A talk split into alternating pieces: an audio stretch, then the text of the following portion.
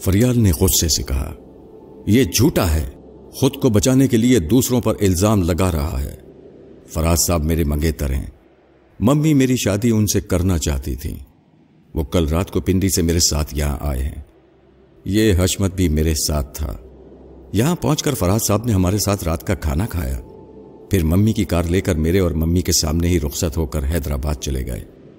ہو سکتا ہے کہ وہ آج شام کو واپس آ جائیں۔ وہ بیچارے جانتے بھی نہیں ہیں کہ میری ممی کے ساتھ کیا ہو چکا ہے۔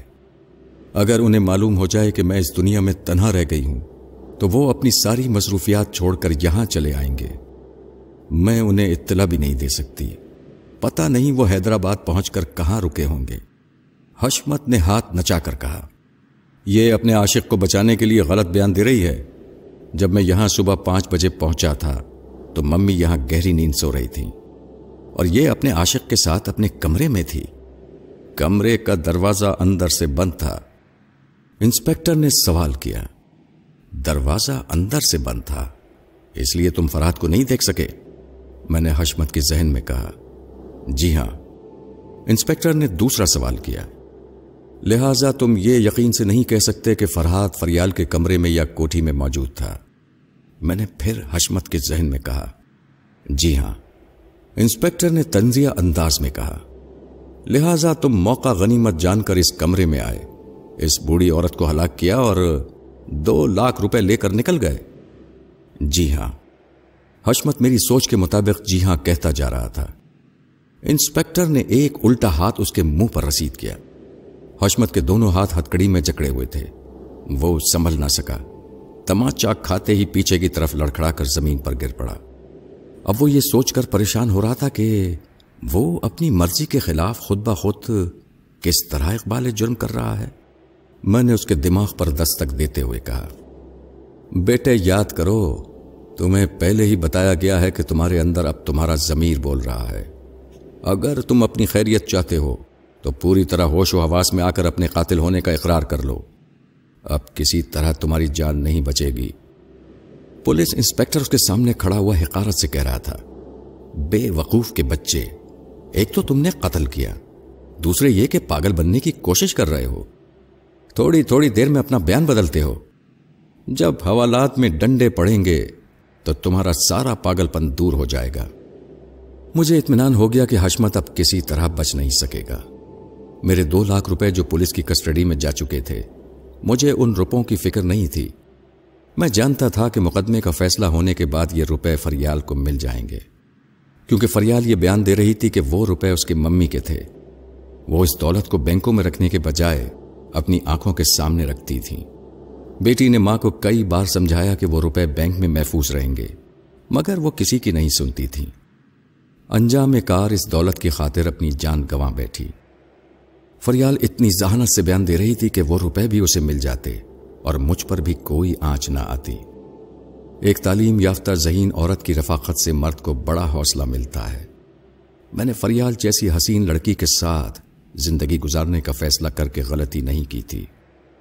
وہ شریک سفر بنتے ہی یہ ثابت کر رہی تھی کہ وہ قدم قدم پر میرے لیے ڈھال بھی بن سکتی ہے اور میری امان میں بھی رہ سکتی ہے۔ میں نے خوش ہو کر اس کے ذہن پر دستک دی۔ ہیلو فریال، میں تمہارا فرحاد ہوں۔ سوچ کے ذریعے تم سے مخاطب ہوں۔ وہ گھبرا کر آس پاس کھڑے ہوئے پولیس کے آدمیوں کو دیکھنے لگی۔ کہیں کوئی میری آواز تو نہیں سن رہا ہے۔ پھر جلد ہی اسے اپنی حماقت کا احساس ہوا۔ بھلا دماغ کے اندر ہونے والی باتیں کون سن سکتا ہے؟ وہ اتنے لوگوں کے درمیان خاموش رہ کر سوچ کے ذریعے گفتگو کرتے ہوئے ہچکچا رہی تھی۔ اس نے اپنا سر تھام کر انسپیکٹر سے کہا، یہاں میری طبیعت گھبرا رہی ہے۔ کیا آپ مجھے میرے کمرے میں جا کر آرام کرنے کی اجازت دے سکتے ہیں؟ انسپیکٹر نے اسے اجازت دے دی۔ وہ تیزی سے پلٹ کر اس کمرے سے نکل گئی اور اپنے بیڈ روم کی طرف جانے لگی۔ میں نے کہا، میری جان، یہ تم نے اچھا کیا کہ تنہائی کا بہانہ ڈھونڈ لیا۔ فریال نے اپنے کمرے میں پہنچ کر کہا، فرحاد، آپ کو اپنے دماغ میں موجود پا کر عجیب سا لگ رہا ہے۔ آپ نے مجھے کیسی عجیب سی سوچ کی نگری میں پہنچا دیا ہے۔ آپ سے دور رہ کر بھی دوری کا احساس نہیں ہوتا۔ ہاں میں ہمیشہ تمہارے دماغ کی رگوں میں لہو کی طرح دوڑتا رہوں گا۔ میں نے تم سے کہا تھا کہ تھوڑی دیر بعد پولیس والے قاتل کو گرفتار کر کے وہاں پہنچنے والے ہیں۔ اب میں تمہیں یہ بھی بتا سکتا ہوں کہ حشمت پولیس والوں کے سامنے کس طرح بیانات بدلتا رہا ہے اور کس طرح انسپیکٹر کا تماچا کھا کر زمین پر گر پڑا تھا۔ وہ بستر سے تکیے کو اٹھا کر اسے اپنے سینے سے لگا کر بھینچتے ہوئے بولی جانے فریال، آپ جادو کریں آپ سے کوئی بات پوشیدہ نہیں رہتی۔ آپ نے میرا بیان بھی سن لیا ہوگا۔ اگر کوئی غلطی کی ہو تو بتائیے۔ اگر تم کوئی غلطی کرتی تو بیان دینے کے دوران ہی میں تمہیں ٹوک دیتا اور تمہاری رہنمائی کرتا۔ مگر تم واقعی ذہین ہو، میں تم پر فخر کرتا ہوں۔ اچھا یہ بتائیے، اس وقت میں کیا سوچ رہی ہوں؟ تم سوچ رہی ہو کہ اس وقت تکیے کی جگہ میں آ جاؤں۔ تو پھر آ جائیے۔ دشمنوں سے نجات نہیں ملی ہے، ورنہ تمہارے بولنے سے پہلے چلا آتا۔ آخر وہ دشمن کون ہے مجھے بھی تو بتائیے۔ میں اسے بتانے لگا کہ میں نے اپنی زندگی میں بڑے بڑے خطرناک دشمنوں کو نیچا دکھایا ہے، لیکن اس بار جو دشمن ٹکرا رہا ہے، وہ مجھ سے زیادہ ٹیلی پیتھی کا عالم ہے۔ میں اس سے بچتا پھر رہا ہوں۔ اس کی سوچ کی لہریں اتنی طاقتور اور شیطانی ہیں کہ اگر میرا دماغ اس کی گرفت میں آ گیا، تو وہ مجھے بڑی آسانی سے اپنا غلام بنا لے گا۔ مجھے مجرمانہ زندگی گزارنے پر مجبور کرے گا۔ اسی لیے میں نے اب تک یہی کوشش کی ہے کہ وہ میرے دماغ تک نہ پہنچنے پائے۔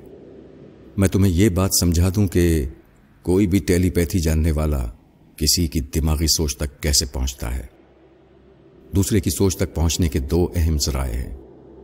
پہلا ذریعہ انسان کی آنکھیں ہیں۔ کیونکہ آنکھیں اکثر اندرونی جذبات کی چغلی کھاتی ہیں۔ دوسرا ذریعہ انسان کی گفتگو ہے۔ ایک شخص کی گفتگو کا جو لہجہ ہوتا ہے، وہی اس کی سوچ کا بھی لہجہ ہوتا ہے۔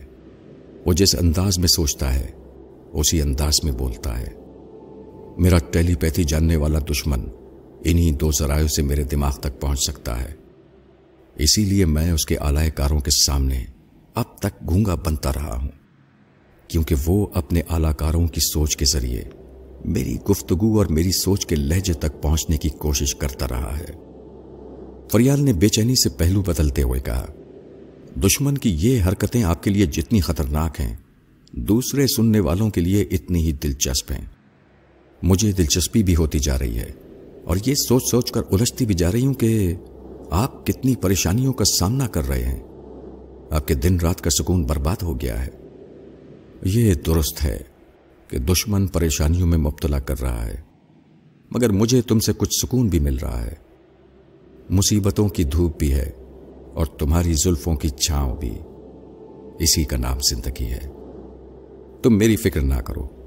میں نے اس کے تمام اعلی کاروں کو ٹھکانے لگا دیا ہے۔ اب ماسٹر یوشے خود ہی پریشان ہو کر مجھے اپنے قابو میں کرنے کے لیے اس ملک میں آ گیا ہے۔ میں اس کے ذہن میں جھانک کر دیکھ لیتا ہوں۔ مجھے اس کے منصوبوں کا علم ہو جاتا ہے۔ اس بار وہ ایک بہت ہی خطرناک آلائے کار کو اپنے ساتھ لے کر آیا ہے، اور وہ آلائے کار ایک عورت ہے۔ فریال نے تعجب سے پوچھا، عورت؟ اور خطرناک؟ ہاں عورت معصوم اور بے حد کمزور ہوتی ہے، مرد کے تابع فرمان ہوتی ہے۔ مگر جب خطرناک بن جاتی ہے، تو پیچھا نہیں چھوڑتی۔ ماسٹر یوشے اس عورت کو مادام کہتا ہے۔ مادام میں سونگنے کی حیرت انگیز صلاحیت ہے۔ میں پچھلے دنوں مری کے کاٹیج میں لباس بدلتے وقت اپنا پرانا لباس چھوڑ گیا تھا۔ مادام نے اس لباس میں میری بو سونگ لی ہے۔ اس کے ذریعے وہ فضا میں میری بو سونگتی ہوئی۔ ماسٹر یوشے کو بتا دیتی ہے کہ میں کس سمت میں پایا جا سکتا ہوں۔ ماسٹر یوشے مجھے چہرے سے نہیں پہچانتا، لیکن مجھ تک پہنچنے کے لیے مادام ایک بہترین آلائے کار بن گئی ہے۔ فریال میری باتیں بڑی حیرانی اور بڑی دلچسپی سے سن رہی تھی۔ پھر کہنے لگی، آپ جتنے عجیب و غریب ہیں، اتنے ہی عجیب و غریب دشمنوں سے آپ کا سابقہ پڑ رہا ہے۔ میری جان، میں آپ کے لیے کیا کر سکتی ہوں؟ تمہاری محبت مجھے زندگی کی کتنی ہی لطافتوں کا احساس دلا رہی ہے۔ تم میرے تھکے ہوئے ذہن کی ایک زود اثر تباہ ہو۔ اس سے زیادہ تم اور کیا کر سکتی ہو؟ مادام کی صلاحیتوں نے مجھے وقتی طور پر کمزور بنا دیا ہے۔ پہلے میں ماسٹر یوشے کے دوسرے اعلی کاروں کی آنکھوں میں جھانک کر یا ان کی باتیں سن کر ان کے دماغ کو چپکے چپکے اپنے کنٹرول میں کر لیتا تھا۔ پھر ماسٹر یوشے کی غفلت سے فائدہ اٹھا کر انہیں ٹھکانے لگا دیتا تھا۔ لیکن میں مادام کے ساتھ ایسا نہیں کر سکتا۔ میں نے کئی بار ماسٹر یوشے کی سوچ کے ذریعے مادام کی آنکھوں میں جھانکنے کی کوشش کی تاکہ اس کی آنکھوں کے تاثرات مجھے اس عورت کی سوچ تک پہنچا سکیں۔ مگر میں اس نتیجے پر پہنچا ہوں۔ کہ اس کی آنکھوں پر آئی لینس چڑھا ہوا ہے۔ وہ عورت ماسٹر یوشے سے باتیں تو کرتی ہوگی؟ فریال نے پوچھا۔ ہاں کسی اجنبی زبان میں باتیں کرتی ہے اور اسی اجنبی زبان میں سوچتی ہے۔ معلوم ہوتا ہے کہ اس کے سوا اسے کوئی دوسری زبان نہیں آتی۔ میری بات سنتے ہی فریال سنبھل کر بیٹھ گئی۔ اس نے جوشیلے انداز میں کہا، اگر زبان کی بات ہے تو مجھے پہلے ہی بتانا چاہیے تھا۔ میں نے دس برس تک مشرق بعید کی معروف زبانوں کو پڑھا ہے۔ میں نے چودہ برس کی عمر میں میٹرک پاس کیا تھا۔ اب پچیس برس کی عمر تک میں نے چینی، جاپانی، ملائی اور تھائی زبانوں کو لکھنا، پڑھنا اور بولنا سیکھا ہے۔ میرے ڈیڈی چاہتے تھے کہ میں بہت سی زبانیں سیکھ جاؤں۔ ڈیڈی نے جو لگن مجھ میں پیدا کی، وہ اب بھی قائم ہے۔ آپ مجھے بتائیے کہ مادام کون سی زبان بولتی ہے؟ اگر اس سے میرا ایک بار سامنا ہو جائے تو میں اس کی زبان اور اس کی گفتگو کا لہجہ آپ تک پہنچا دوں گی۔ اب میں حیرانی سے اپنی جان حیات کی باتیں سن رہا تھا۔ میں کبھی سوچ بھی نہیں سکتا تھا کہ اتنی باصلاحیت محبوبہ میرے حصے میں آئے گی۔ ایسے ہی وقت خدا کے سامنے بے اختیار سر جھک جاتا ہے کہ وہ رب کریم جد و جہد کرنے والوں کو کیسی کیسی سہولتیں فراہم کرتا رہتا ہے۔ وہی ہم انسانوں کو زندگی کی آگ میں جھونکتا ہے۔ اور وہی پھولوں کی انجمن میں فریال جیسی رفیقہ تک پہنچا دیتا ہے۔ میں نے کہا، فریال، مجھے تمہاری صلاحیتوں کے متعلق جان کر اتنی خوشی حاصل ہو رہی ہے کہ میں بیان نہیں کر سکتا۔ واقعی تم ایسی ہو کہ تم جیسی عورت نصیب والوں کو ہی ملتی ہے۔ میں جو تم پر فخر کرتا ہوں، یہ بیجا نہیں ہے۔ مگر میں تمہیں یہ نہیں بتا سکتا کہ مادام کون سی زبان بولتی ہے۔ اتنا بتا سکتا ہوں کہ وہ ایک مغربی ملک سے آئی ہے۔ اس کا ساتھی ماسٹر یوش انگریز ہے۔ مادام کی قومیت اور اس کی زبان کا پتہ نہیں چل رہا ہے۔ میرا خیال ہے کہ وہ کوئی افریقی زبان بولتی ہے۔ میں مختلف زبانوں کو شناخت نہیں کر سکتا۔ اس معاملے میں کچا ہوں۔ فریال نے مجھے حوصلہ دیا۔ آپ مایوس نہ ہوں۔ اگر آپ کسی طرح ایک بار مادام سے میرا سامنا کرا دیں، تو میں اس کی کمزوریوں کو سمجھنے کی کوشش کروں گی۔ میں یہ نہیں کر سکتا۔ مادام سے سامنا کرنے کا مطلب یہ ہوگا کہ ماسٹر یوشے سے بھی تمہارا سامنا ہوگا۔ وہ شاید تمہاری سوچ کے ذریعے سمجھ لے گا کہ تم سے میرا گہرا رشتہ ہے، بلکہ تم میری بہت بڑی کمزوری بن چکی ہو۔ وہ مجھے ذہنی پریشانیوں میں مبتلا کرنے کے لیے تمہیں دماغی مریضہ بنا دے گا۔ میں یہ کسی طرح برداشت نہیں کر سکوں گا۔ تمہیں بچانے کے سلسلے میں کوئی غلطی کر بیٹھوں گا۔ نہیں فریال۔ تم اس معاملے میں بالکل الگ رہو۔ وہ میری بات کا جواب نہ دے سکی۔ اسی وقت ایک سپاہی نے آ کر کہا، انسپیکٹر صاحب اسے بلا رہے ہیں، کیونکہ اس کی ممی کی لاش کا پوسٹ مارٹم کرنے کے لیے لے جایا جا رہا ہے۔ وہ سپاہی کے ساتھ جاتے وقت میری سوچ کے ذریعے کہنے لگی، میں تھوڑی دیر کے لیے جا رہی ہوں۔ یہ پوچھنا تو بھول ہی گئی کہ اس وقت آپ کہاں ہیں اور دشمنوں سے کتنی دور ہیں۔ اب واپس آ کر پوچھوں گی۔ اس وقت تک آپ کیا کریں گے؟ ابھی میں تمہارے دیے ہوئے تحفے کو جیب سے نکال رہا ہوں۔ خوشبو کی یہ شیشی کھول کر تمہارے وجود کی خوشبو کو یاد کرتا رہوں گا۔ یہ کہہ کر میں نے فریال کا دیا ہوا تحفہ جیب سے نکال لیا۔ وہ بہت ہی خوبصورت ڈیزائن کی شیشی تھی۔ کار کی محدود فضا میں شیشی کھلتے ہی ایک نہایت لطیف سی خوشبو پھیلنے لگی۔ میں شیشی پکڑے ہوئے تھا۔ میرے اطراف پیار کی خوشبو بکھر رہی تھی۔ اس اندے کی خوشبو کے ساتھ میرا ذہن اس کی طرف پرواز کر رہا تھا۔ میں نے اسے مخاطب کرنا چاہا، مگر وہ پولیس انسپیکٹر سے باتوں میں مصروف تھی۔ میں نے ان کے درمیان مداخلت نہیں کی۔ چپ چاپ اس شیشی کو دیکھنے لگا، جہاں سے فریال کی یادیں بکھر رہی تھی اچانک ہی مجھے اپنی غلطی کا احساس ہوا۔ میں بڑی دیر سے دشمنوں کی طرف سے غافل ہو گیا تھا۔ وہ دونوں انٹرکونڈ کے ایک حصے میں بیٹھے ہوئے کسی ایسے شکار کی تلاش کر رہے تھے۔ جو ان کے لیے مفت میں ایک کار مہیا کر سکے۔ ماسٹر یوشے کی سوچ کہہ رہی تھی، یہ کیا جادو ہے؟ فرات کہاں غائب ہو سکتا ہے؟ مادام ایک بار کسی کی بو سونگنے کے بعد اسے کبھی نہیں بھولتی۔ ہر انسان کے بدن کی ایک مخصوص بو ہوتی ہے۔ کوئی بھی انسان اپنی بو سے جدا نہیں ہو سکتا۔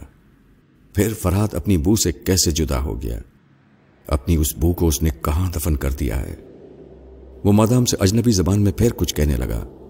شاید اصرار کر رہا تھا کہ مادام میری بو کو ڈھونڈنے کی کوشش کرے اور میں حیرانی سے اس سینٹ کی خوشبو کو دیکھ رہا تھا جو فریال کی محبت بن کر میرے ہاتھوں میں آ گئی تھی۔ دوسرے لفظوں میں ایک ڈھال بن کر دشمنوں کا راستہ روک رہی تھی۔ چشم زدن میں یہ حقیقت روشن ہو گئی کہ یہ فریال کی پیش کی ہوئی خوشبو کی شیشی کا کمال ہے۔ اس کمال کو سمجھنے کے لیے بو کی خاصیتوں کو سمجھنا بہت ضروری ہے۔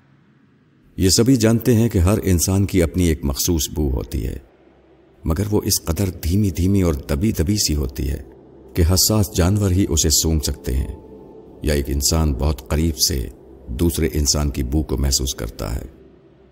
لیکن اب وہ بھی ناکام ہو گئی تھی، کیونکہ میرے بدن کی جو دھیمی دھیمی سی بو تھی، اس پر ایک تیز خوشبو حاوی ہو گئی تھی۔ جس طرح ہر بڑی طاقت خفی سی طاقت کو کچل دیتی ہے یا وقتی طور پر دبا دیتی ہے۔ اسی طرح وقتی طور پر اس خوشبو نے میری بو کی انفرادیت کو دبا کر چاروں طرف سے چھپا دیا تھا۔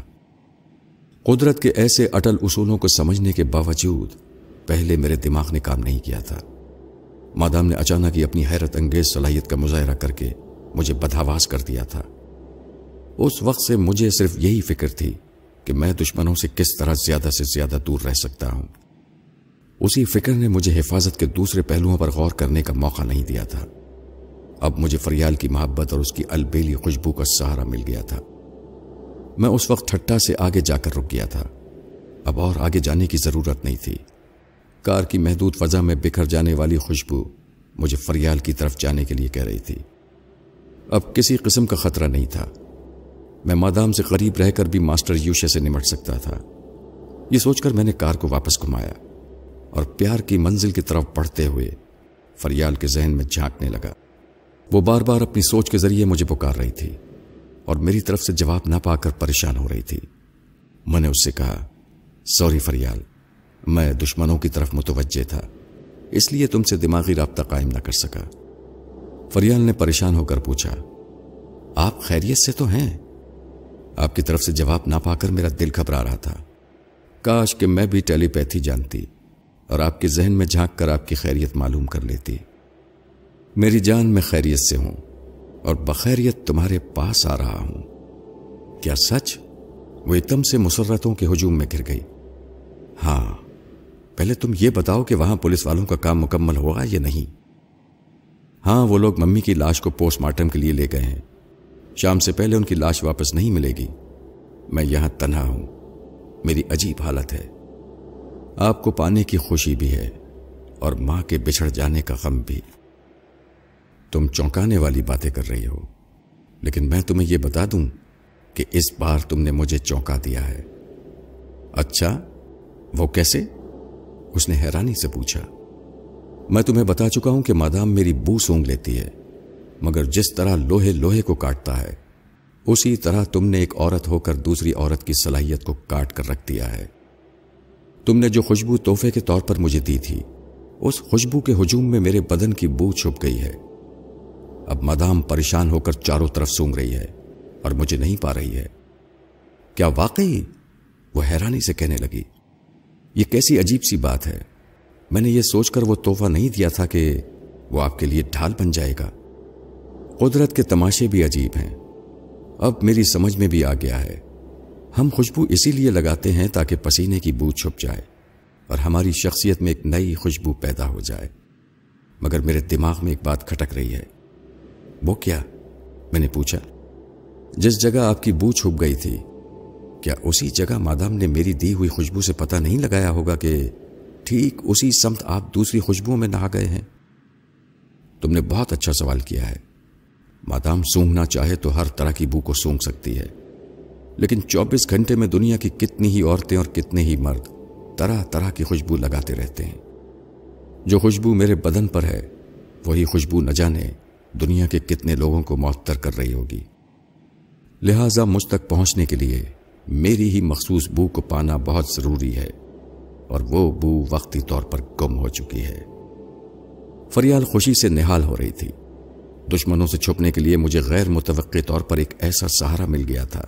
کہ ہم دونوں بار بار خدا کا شکر ادا کر رہے تھے۔ فریال نے کہا، اب میں سمجھ گئی کہ آپ اسی لیے بڑے اطمینان سے میرے پاس چلے آ رہے ہیں۔ مگر یہ خوشبو کب تک آپ اپنے بدن پر چھڑکتے رہیں گے؟ میں نے ونڈ اسکرین کے پار دیکھتے ہوئے جواب دیا، یہی میں بھی معلوم کرنا چاہتا ہوں۔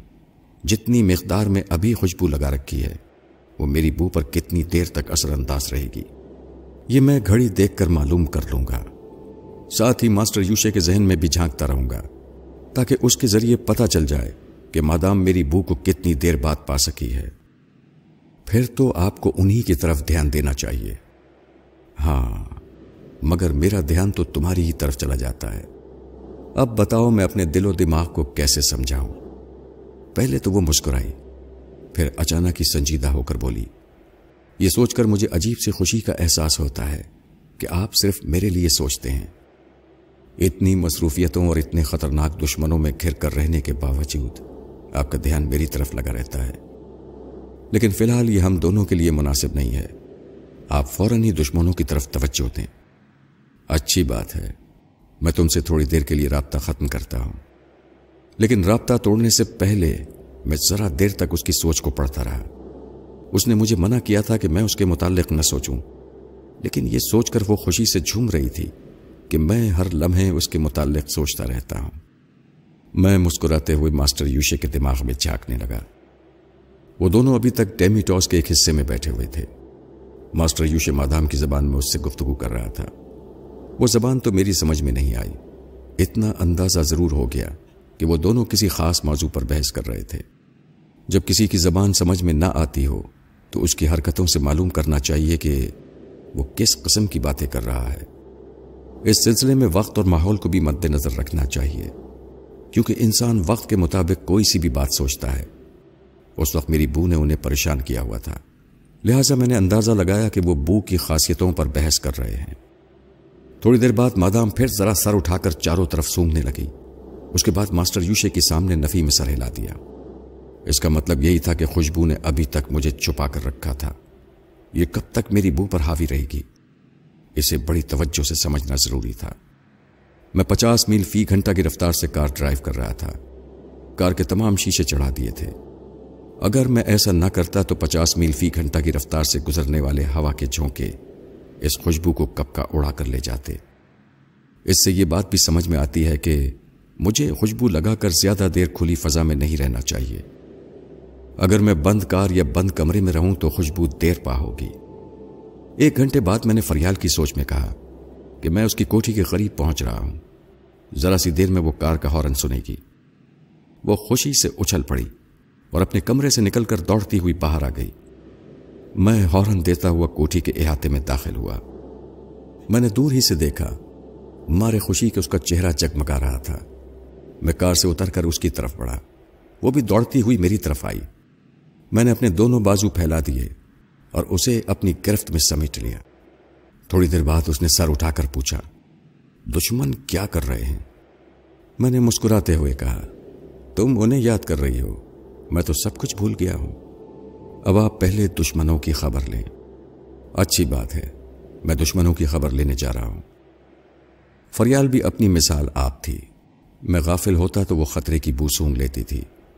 اس نے ٹھیک ہی کہا تھا کہ مجھے دشمنوں کی خبر لینا چاہیے۔ اس وقت مادام میری بو سونگ رہی تھی اور شاید ماسٹر یوشے کو بتا رہی تھی کہ میری بو بہت قریب ہے اور اسی شہر میں ہے۔ میں نے فریال کا بازو پکڑ کر کوٹھی کی طرف بھاگتے ہوئے کہا، اندر چلو، وہ کتیا میری بو سونگ رہی ہے۔ فریال میرے ساتھ اپنے کمرے کی طرف بڑھتے ہوئے کہہ رہی تھی، وہ کمینی مرتی بھی تو نہیں، ایسا کب تک ہوگا؟ فکر نہ کرو، وقتی طور پر محفوظ رہنے کا ایک سہارا مل گیا ہے۔ اب میں اطمینان سے بیٹھ کر اس سونگنے والی کی ناک کاٹنے کا منصوبہ بناؤں گا۔ بیڈ روم کے دروازے پر پہنچ کر میں نے خوشبو کی شیشی نکالی اور اپنے لباس پر اس کی خوشبو اچھی طرح چھڑک لی۔ پھر بیڈ روم میں آ کر دروازے کو اندر سے بند کر لیا۔ اس وقت ماسٹر یوشے کی سوچ بتا رہی تھی کہ مادام پھر پریشان ہو گئی ہے اور چاروں طرف سونگ رہی ہے۔ ماسٹر یوشے اس سے کچھ کہتا ہوا وہاں سے اٹھ گیا اور ٹیمی ٹاس سے باہر جانے لگا۔ یہ بات میری سمجھ میں آ گئی کہ وہ میری تلاش میں نکل رہا ہے، کیونکہ اسے دو اہم باتیں معلوم ہو چکی تھی ایک تو یہ کہ میں اسی شہر میں ہوں۔ دوسری بات یہ کہ میں کس سمت میں پایا جا سکتا ہوں۔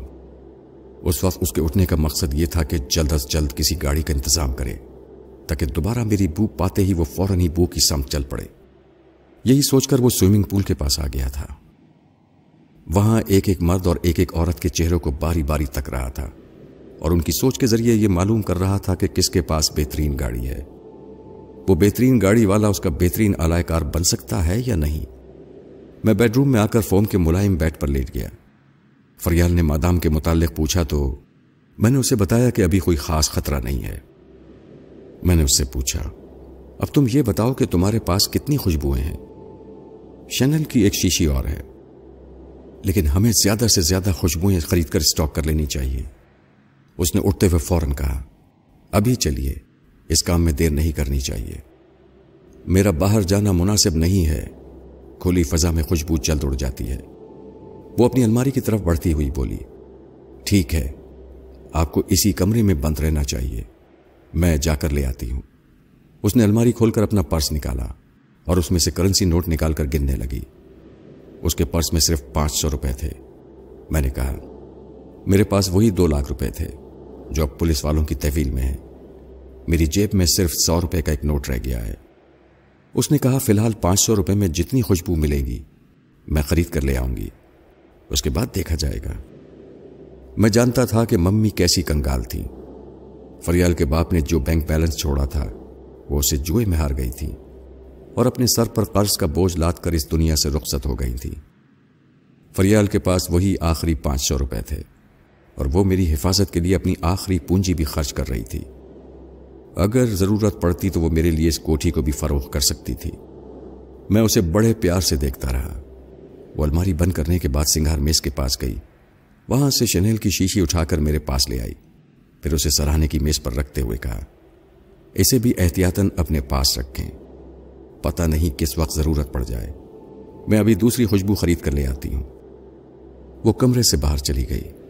جاتے وقت اس نے احتیاطاً دروازے کو بند کر دیا تھا۔ میں چند لمحوں تک خاموش پڑا، اس کے پیار کی لذت کو محسوس کرتا رہا۔ ایسے احساس کے وقت آس پاس کی دنیا بالکل یاد نہیں رہتی۔ اگر کوئی مداخلت کرے تو اسے کچا چبا چانے کو جی چاہتا ہے۔ فی الحال میں ماسٹر یوشے کو چبا نہیں سکتا تھا۔ اس کی طرف متوجہ ہونا ضروری تھا۔ اس نے کسی گاڑی والے کو پھانسنے کے لیے مادام کو سوئمنگ پول کی دوسری طرف بھیج دیا تھا۔ اس وقت وہ ایک نوجوان کو مخاطب کر رہی تھی۔ ماسٹر یوشے کے ذریعے مجھے پتہ چل رہا تھا کہ وہ نوجوان مادام کی زبان نہیں سمجھ رہا تھا۔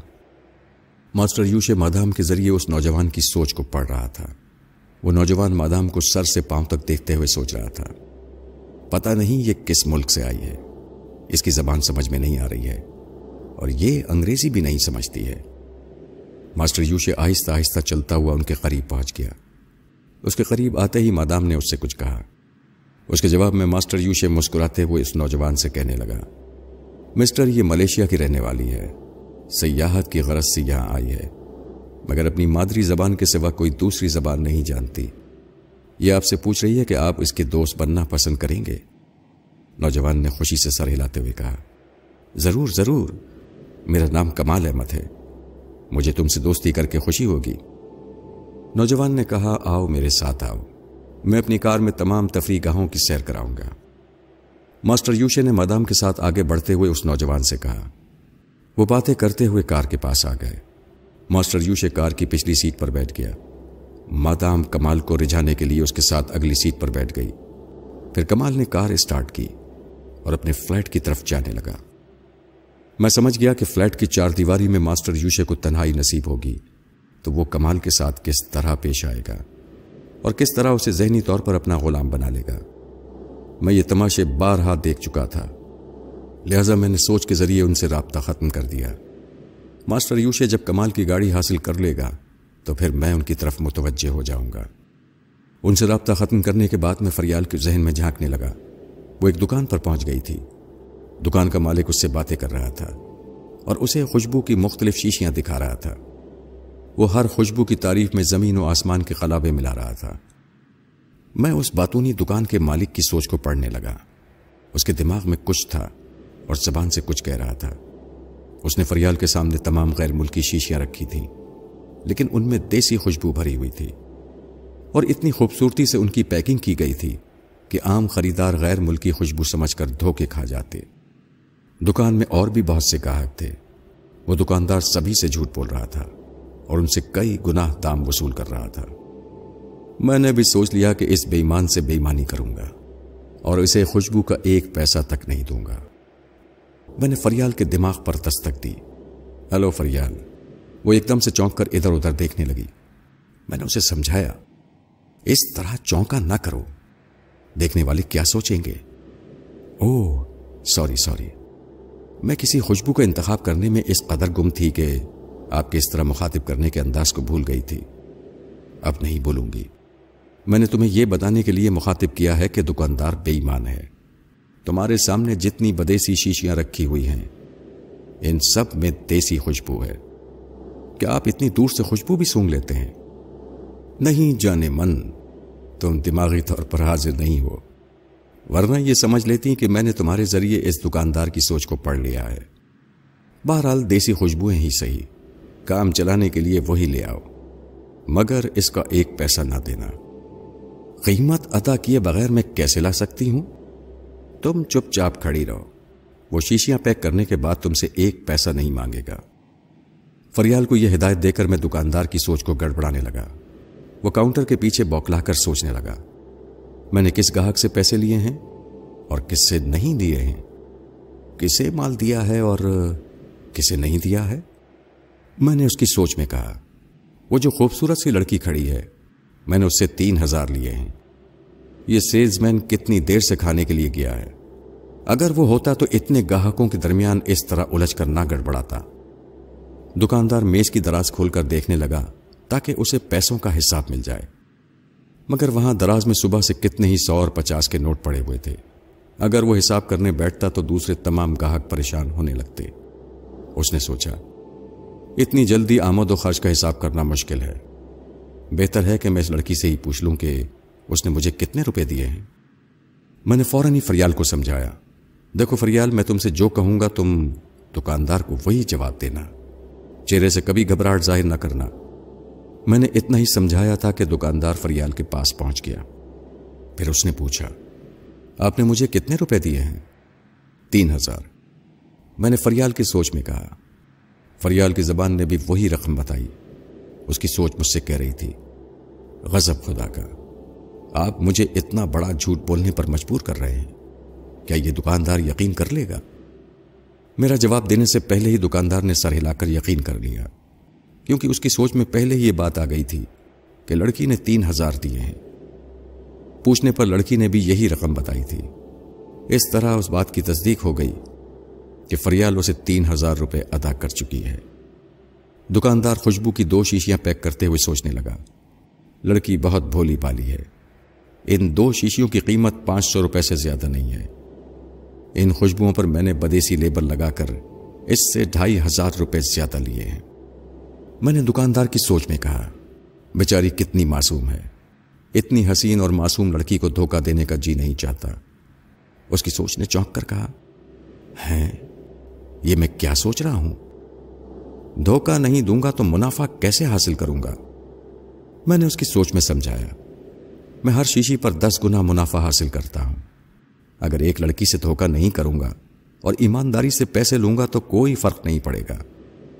مجھے اپنے پانچ سو روپے رکھ کر اسے ڈھائی ہزار روپے واپس کر دینا چاہیے۔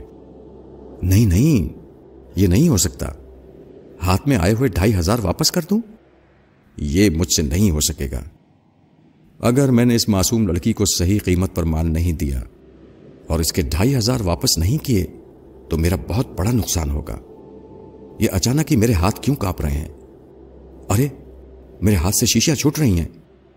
اچانک ہی اس کے ہاتھ سے شیشیاں چھوٹ کر گر پڑی وہ ان خوبصورت شیشیوں کو دو بہت ہی خوبصورت مخملی کیس میں رکھنے جا رہا تھا، مگر رکھنے سے پہلے ہی وہ فرش پر گر کر ٹوٹ گئی وہ پریشان ہو کر فریال کی طرف دیکھنے لگا۔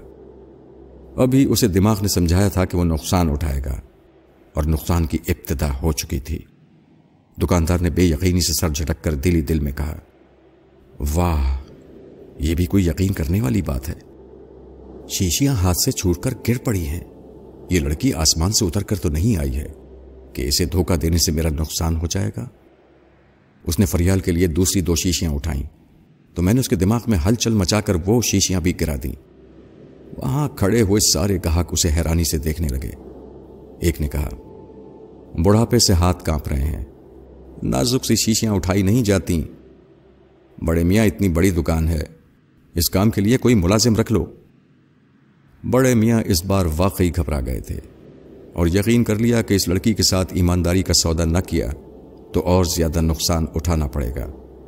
اس نے آگے بڑھ کر فریال سے کہا بی بی میری طبیعت ٹھیک نہیں ہے، تم ذرا ادھر چلو۔ وہاں اپنی پسند کی شیشیاں خود ہی اٹھا کر رکھ لینا۔ میں نے فریال سے کہا کہ وہ بلا جھجک اس کے ساتھ چلی جائے۔ وہ دکان کے دوسرے حصے میں چلی گئی۔ وہاں سے دوسرے گاہک نظر نہیں آ رہے تھے۔ دکاندار نے اپنی جیب سے تین ہزار روپے نکالتے ہوئے کہا بیوی تم اپنے یہ پورے تین ہزار روپے رکھو اور اپنی پسند کی خوشبو لے جاؤ، مگر خدا کے لیے یہاں سے جلدی چلی جاؤ۔ جب سے تم آئی ہو، میں نقصان اٹھا رہا ہوں۔